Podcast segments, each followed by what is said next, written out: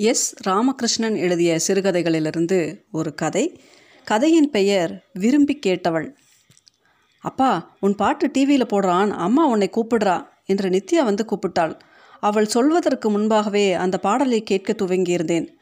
மௌனமே பார்வையால் ஒரு பாட்டு பாட வேண்டும்.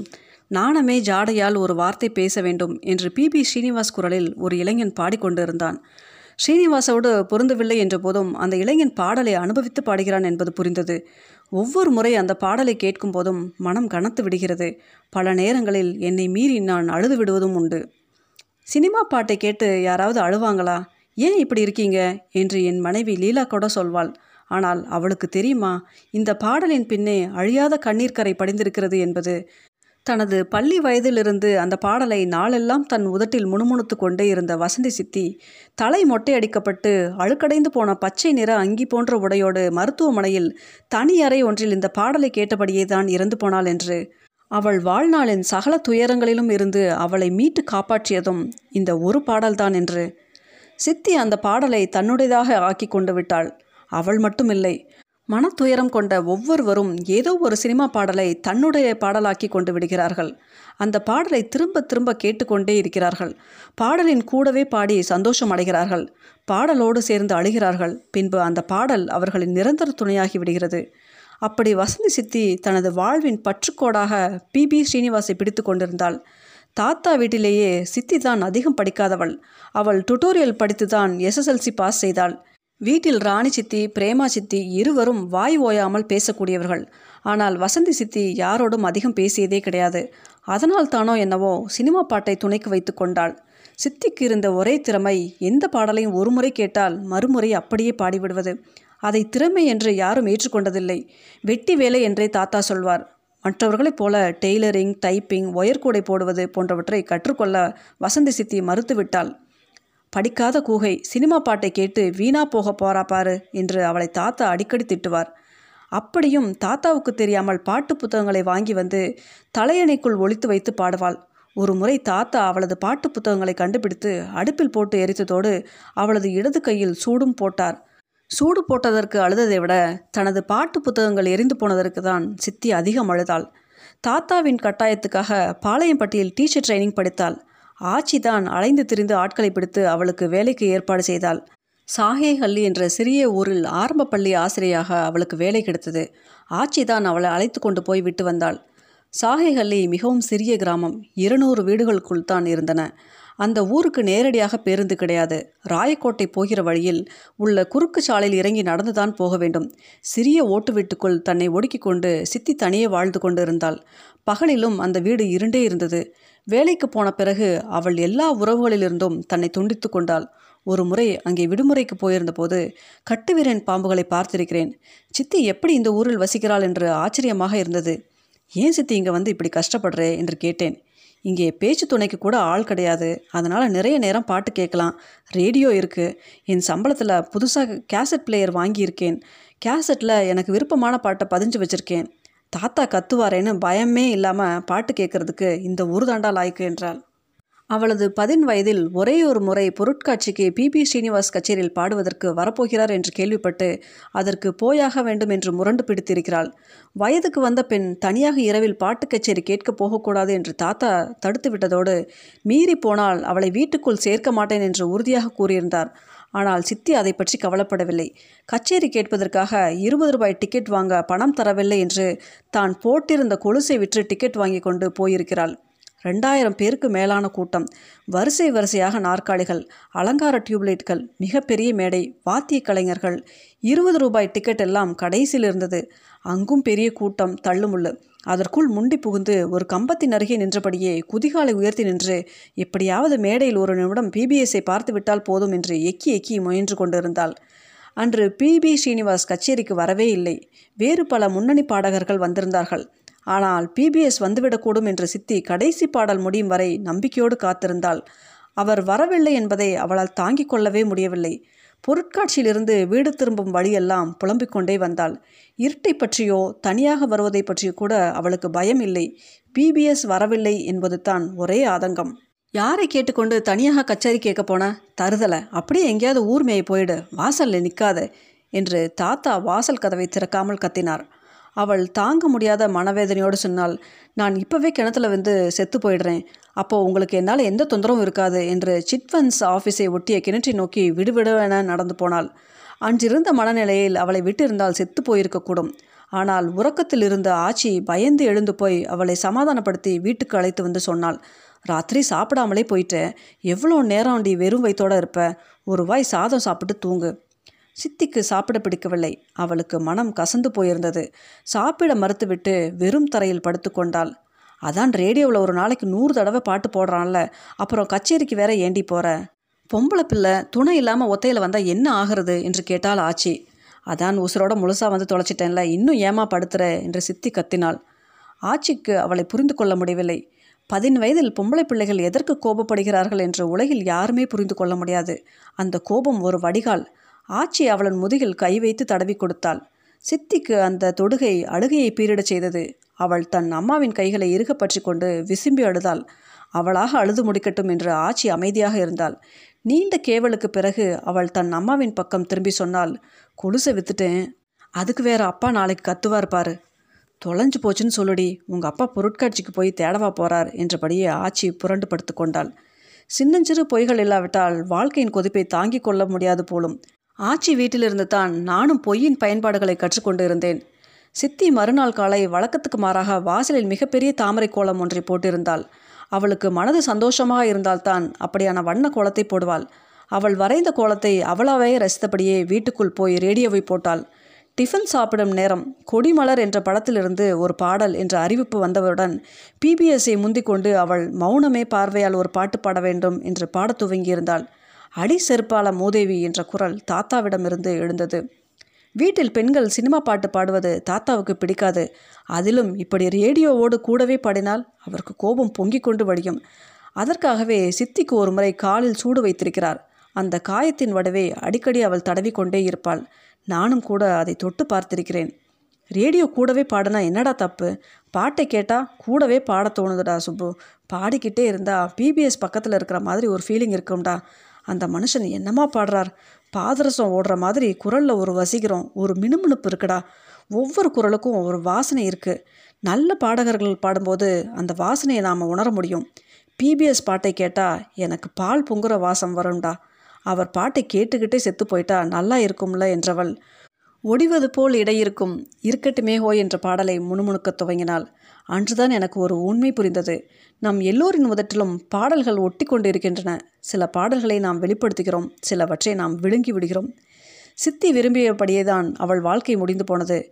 எந்த பாடலை தன் வாழ்நாள் முழுதும் நேசித்தாளோ அதை கேட்டுக்கொண்டபடியே தான் இறந்தும் போனாள். அன்று நான் அவளோடு மருத்துவமனையில் உடனிருந்தேன். ஏனோ அவள் இறப்பதற்கு ஒரு வாரத்தின் முன்பு என்னை காண வேண்டும் என்று வர சொல்லியிருந்தாள். அப்போது பெங்களூரில் வங்கி பணியில் இருந்தேன். சிவப்பிரகாசம் மாமா ஃபோன் செய்து சொன்னார் வசந்தி உன்னை பார்க்கணும்னு சொல்கிறாடா நீ தானே அவ பெட் உடனே போய் பார்த்துரு பத்து நாள் கூட தாங்காதுன்னு டாக்டர் சொல்லிட்டாரு. மன திருப்திக்காக ஹாஸ்பிட்டலில் வச்சு பார்த்துக்கிட்டு இருக்கோம். ஃபோனை வைத்தவுடன் எனது கை நடுங்க துவங்கியது. தொண்டையில் கணமேறி குரல் அடைத்து கொண்டது போல ஆனது. இப்படி ஆகும் என்று சென்ற முறை நேரில் பார்த்தபோதே உணர்ந்தேன். அதை மாமாவின் குரல் உறுதிப்படுத்தியது மனதில் கலக்கத்தை ஏற்படுத்தியது. ரெண்டு வருஷத்துக்கு முன்பாக சிறுநீரக கோளாறு என சிகிச்சைக்கு போன சித்தி தவறான மருத்துவ சிகிச்சை காரணமாக முடி கொட்டு போய் ஆள் மெலிந்து ஒடுங்கி முப்பத்தேழு கிலோ எடையில் ஒரு சிறுமியைப் போல உருமாறியிருந்தாள் மாற்று சிறுநீரகம் பொருத்தப்பட்டு பெங்களூரிலும் கோவையிலும் அவளுக்கு மாறி மாறி சிகிச்சை அளிக்கப்பட்டது. வலியும் வேதனையுமாக கழிந்த நாட்களில் அவள் தன் அறையில் கூடவே அந்த டேப் ரெக்கார்டரை வைத்திருந்தாள். தனக்காக பதிவு செய்து வைத்திருந்த கேசட்களையும் கூடவே வைத்திருந்தாள். தலைமாட்டிலே டேப் ரெக்கார்டரை வைத்துக்கொண்டு மெல்லி சப்தத்தில் ஒழிக்கும் பாடலை கேட்டுக்கொண்டே இருப்பாள். சில நாட்கள் வலி அதிகமாகி உறக்கம் வராமல் போகையில் அவள் இரவெல்லாம் பாட்டு கேட்டுக்கொண்டு இருந்தாள் என்று மாமா சொன்னார். சித்தி மருத்துவமனையில் இருந்தபோது அவளை பார்க்க செல்கையில் பிபிஎஸ் பாடல்கள் அடங்கிய சீடியும் புதிதாக ஒரு சிடி பிளேயரும் வாங்கி போயிருந்தேன். சித்தி அப்போது ஊதா நிற அங்கி ஒன்றை அணிந்திருந்தாள். ஆறாம் வகுப்புக்கு போகும் ஒரு சிறுமியின் உடல்வாக போலத்தான் அவளின் தோற்றம் இருந்தது. அவளது கண்கள் பிதுங்கி துருத்தி கொண்டிருந்தன. உலர்ந்த உதடு ஒடுங்கி போன மார்புகள் கால்கள் குச்சியாக இருந்தன. படுக்கையில் அயர்ந்து கிடந்தாள். அருகில் போய் உட்கார்ந்து சித்தி நான் சுப்பு வந்திருக்கேன் என்று சொல்லியபோது அவள் கைகளை ஊன்றிய உட்கார முயன்றாள். ஆனால் எழுந்து கொள்ள முடியவில்லை. நான் அவளை தலையணையில் சாய்வாக உட்கார வைத்தேன். முகத்தில் லேசான புன்னகை வந்தது. அவளின் கைகளை பிடித்தபடியே கேட்டாள். பிள்ளைகள் நல்லா இருக்கா சுப்பு? சுப்பிரமணி என்ற என் பெயரை சுப்பு என்று அழைக்கும் ஒரே ஆள் சித்தி மட்டும்தான். அன்று அவள் அப்படி கூப்பிடுகையில் உடல் சிலிர்த்து போய்விட்டது. நல்லா இருக்காங்க சித்தி என்றபடி அவளையே பார்த்து கொண்டிருந்தேன். காலையில் ரேடியோவில் வீர திருமகன் படத்தில் வர ரோஜா மலரை ராஜகுமாரி போட்டான். நீயும் நானும் தானே அதை முத்து டாக்கீஸில் பார்த்துட்டு வந்தோம். ஞாபகம் இருக்கா? அது நினைவில் இல்லை. ஆனால் அந்த வயதில் சித்தி எவ்வளவு அழகாக இருந்தால். நெற்றியில் கீற்றளவு சந்தனம் சிறிய திருநீர் கழுத்தில் ஒரு பாசி மாலை கையில் இரண்டே வயல்கள் வெளியூர் போகும்போது மட்டும் போட்டுக்கொள்ளும் செருப்பு. அந்த நாட்களில் சித்தியின் முகம் மிகுந்த பொலிவுடன் இருந்தது. ஒரு சிறு சுருக்கம் கூட இல்லாமல் தாவணி அணிந்திருப்பாள். கால் விரல் நகங்களை கூட கச்சிதமாக வெட்டி சுத்தமாக வைத்திருப்பாள். அவளுக்கு மஞ்சள் ரோஜா பிடிக்கும் என்பதற்காக பூங்கா வரை நடந்து போய் பூ வாங்கி வைத்துக் கொள்வாள். இப்படி மனதில் ஏதோ நினைவுகள். சித்தியால் தலையணையில் சாய்ந்து கூட உட்கார முடியவில்லை. நான் படுத்துக்கிடுறேன்டா சுப்பு முதுகு வலிக்குது என்று படுத்துக்கொண்டாள் அவளை அப்படியே ஒரு குழந்தையைப் போல் அள்ளி மடியில் வைத்து கொள்ள வேண்டும் போல் இருந்தது. அவள் குரல் உடைந்து போனவளாக சொன்னாள் நான் யாருக்குமே ஒரு கெடுதல் செய்யலடா சுப்பு. கல்யாணம் கூட பண்ணிக்கிடாம சின்ன பிள்ளைகளுக்கு பாடம் சொல்லிக்கிட்டு தான் தனியாக தான் வாழ்ந்துக்கிட்டு இருந்தேன். எனக்கு ஏன்டா இப்படி ஒரு நோய் வந்துச்சு? உடம்ப உருக்குதுடா.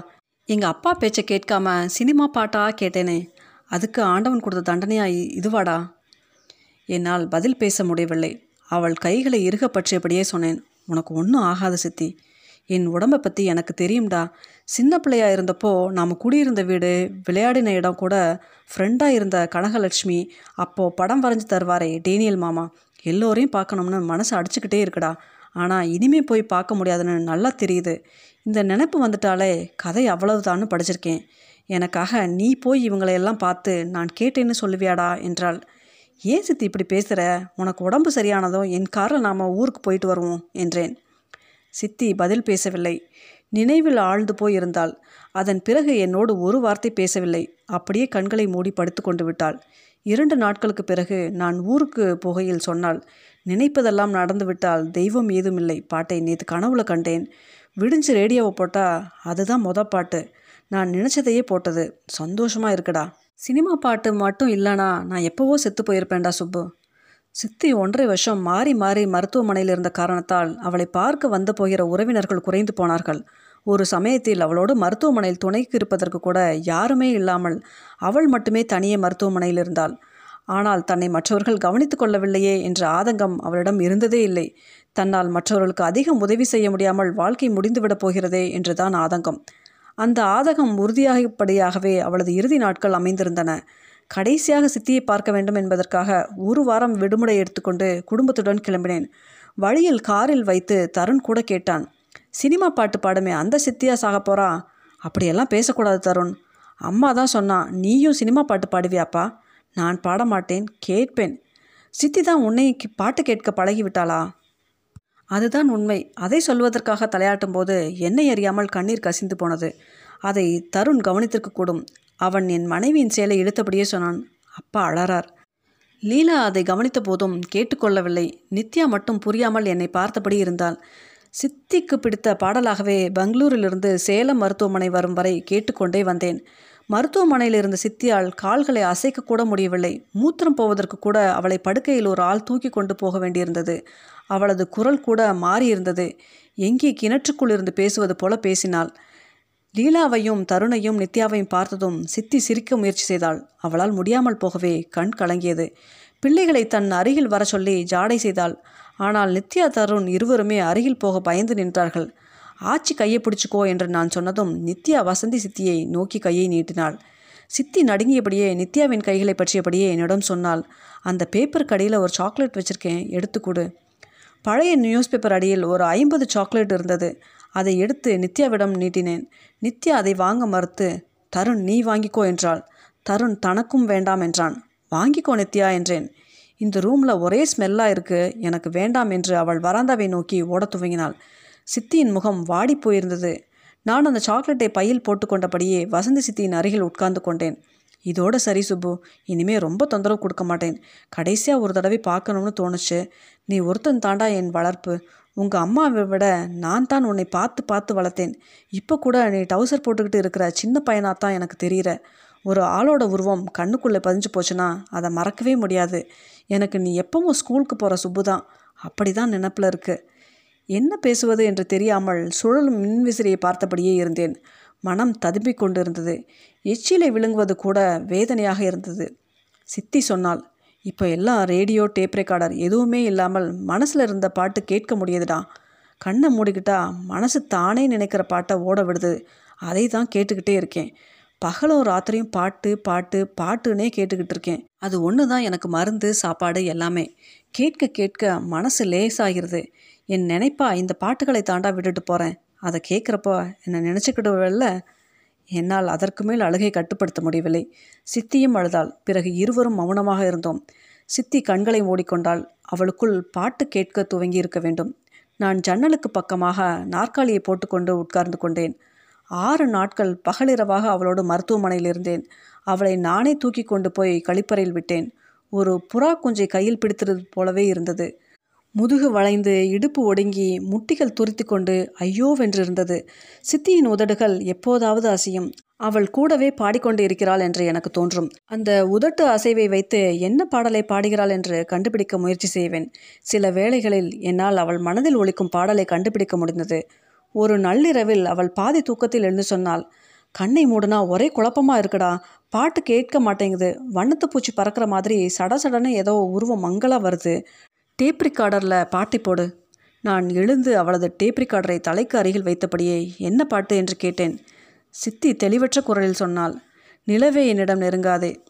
அந்த பாடல் அறையில் ஒழிக்க துவங்கிய போது அவள் உடல் வேதனையோடு புரண்டு படுத்துக்கொண்டது அன்றிரவு துவங்கி மறுநாள் சாயங்காலம் வரை பாடல்கள் ஒழித்து கொண்டே இருந்தன. இரவு பெய்த மழையால் மின்சாரம் இல்லாமல் போனது. சித்தி அன்றிரவு உறக்கத்தில் ஆழ்ந்து விட்டிருந்தாள். விடிகாலை ஐந்து மணி இருக்கக்கூடும். அவள் எழுந்து அருகில் இருந்த டம்ளரை எக்கி எடுக்க முயன்று தள்ளிவிட்டாள். நான் கண் விழித்து என்ன வேணும் சித்தி? என்றேன். பாட்டை ஆஃப் பண்ணிட்டியா? என்று கேட்டாள். கரண்ட் இல்லை அதான் என்றேன். நாம் ரெண்டு பேரும் ஒன்றா மெட்ராஸ்க்கு போய் பிபிஎஸ்ஐ பார்க்குற மாதிரி ஒரு கணா வந்துச்சு.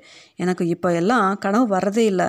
ஆனால் நேற்று இந்த கணா வந்துச்சு. அவர் பாட்டை கேட்குறப்போ மனசில் தோன்ற உருவத்துக்கும் நேரில் பார்க்குறதுக்கும் வேறு மாதிரி இல்லை இருக்கும். அவரை பார்க்கவே வேணாம்னு தான் தோணுது. அதெல்லாம் இல்லை சித்தி. நான் அவரை டிரைவின் உட்லண்ட்ஸில் பார்த்து பேசியிருக்கேன். ஒரு தடவை உனக்கு கூட ஆட்டோகிராஃப் வாங்கிட்டு வந்து கொடுத்தேனே என்றான். ஞாபகம் இருக்குது சுப்பு. வீட்டில் அதை என் சூட்கேஸில் வச்சுருக்கேன். இந்த உலகத்திலேயே மனுஷனோட குரல் தான் பெரிய ஆச்சரியம். அது என்னவெல்லாம் மாயம் பண்ணுது? சிலரோட முகம் மறந்து போய் குரல் மட்டும்தான் ஞாபகத்தில் இருக்குது குரலுக்கு வாசனை இருக்குது நிறம் இருக்குது வெளிச்சம் இருக்குது ருசியும் இருக்குடா. நான் அதிலேயே கிறங்கி போய் கிடக்கேன். இந்த உலகத்தில் நான் ஆசை தீர அனுபவித்தது பாட்டு மட்டும்தான்டா. ஆனாலும் போதும்னு விட முடியல. அதுக்காக இன்னும் ஐம்பது வருஷம் வாழணும்னு ஆசையாக இருக்கடா என்று விம்மத் துவங்கினாள். அன்றிரவு தான் கடைசி முறையாக சித்தி மௌனமே பார்வையால் பாடலை கேட்டாள். பின்பு இரவு மூன்றரை மணிக்கு இறந்து போனாள். அவளது காலத்துக்கு பின்பு அந்த டேப் ரெக்கார்டரையும் பதிவு செய்துள்ள பாடல்களையும் நான் எடுத்துக்கொண்டு வந்தேன். அதில் பாட்டு கேட்பதே இல்லை. சித்தியின் நினைவாக ஷோகேஸில் பாதுகாப்பாக வைத்திருக்கிறேன். ஓடாத அந்த ஒளிநாடாவோடு அவளது நினைவுகளும் சுருண்டு கொண்டு இருக்கின்றன. அதிலிருந்து எப்பொழுதெல்லாம் டிவியில் இந்த பாடல் ஒளிபரப்பாகிறதோ அப்போதெல்லாம் பிள்ளைகள் தவறாமல் நினைவுபடுத்துகிறார்கள். அப்பா உன் பாட்டு டிவியில் ஓடுது. அது என் பாட்டு இல்லை மகளே. உலகில் துயரம் தீராத ஒவ்வொரு பெண்ணும் தன் மனதுக்குள் காலமெல்லாம் கேட்டுக்கொண்டே இருக்கும் பாடல் அது. நீயும் ஒரு நாள் இதுபோல ஒரு பாடலை உனதாக்கிக் கொள்வாய். அன்றைக்கு என்னைப் போலவே நீயும் பாடல் கேட்டபடியே அழுவாய். எளிய மனிதர்களின் வாழ்க்கையில் ஏற்படும் சந்தோஷமோ துயரமோ எதுவாயினும் அதை பகிர்ந்து கொள்வதற்கும் ஆற்றுப்படுத்துவதற்கும் இந்த பாடல்களை தவிர வேறு என்ன இருக்கின்றன? முன்னும் இருக்கும் இந்த சின்ன உதட்டில் பழமொழிகள் பாடம் பெற வர வேண்டும் என டிவியில் இளைஞன் உருகி பாடிக்கொண்டிருந்தான் அதை கேட்டபோது தோன்றியது இந்த நிமிஷம் ஏதாவது ஒரு ஊரில் யாராவது ஒருவர் நிச்சயம் பிபிஎஸ் பாடலை கூடவே பாடிக்கொண்டிருப்பார் வசந்தி சித்தியைப் போல.